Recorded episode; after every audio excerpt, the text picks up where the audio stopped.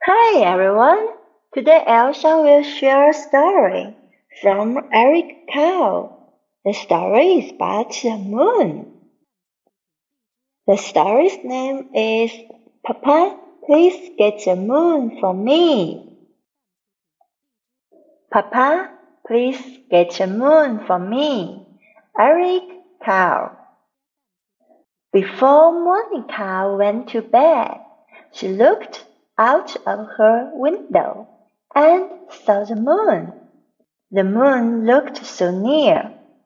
I wish I could play with the moon, thought Monica, and reached for it. But no matter how much she stretched, she couldn't touch the moon. Papa, said Monica to her father, please get the moon for me. Papa got a very long ladder. He carried the very long ladder towards a very high mountain.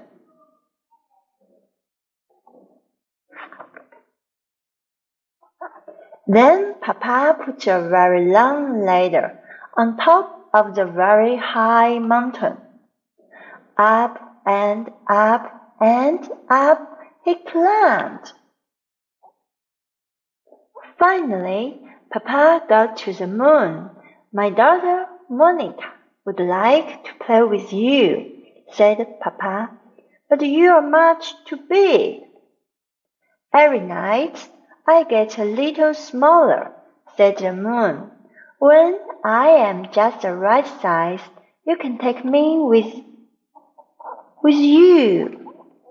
And indeed, the moon got smaller and smaller and smaller. When the moon was just the right size, Papa took it. Down and down and down he climbed. Here, said Papa to Monica, I have the moon for you. Monica jumped and danced with the moon.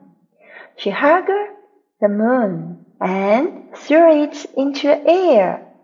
But the moon kept getting smaller and smaller and smaller. And finally it disappeared altogether. Then one night Monica saw a thin silver of the moon reappear.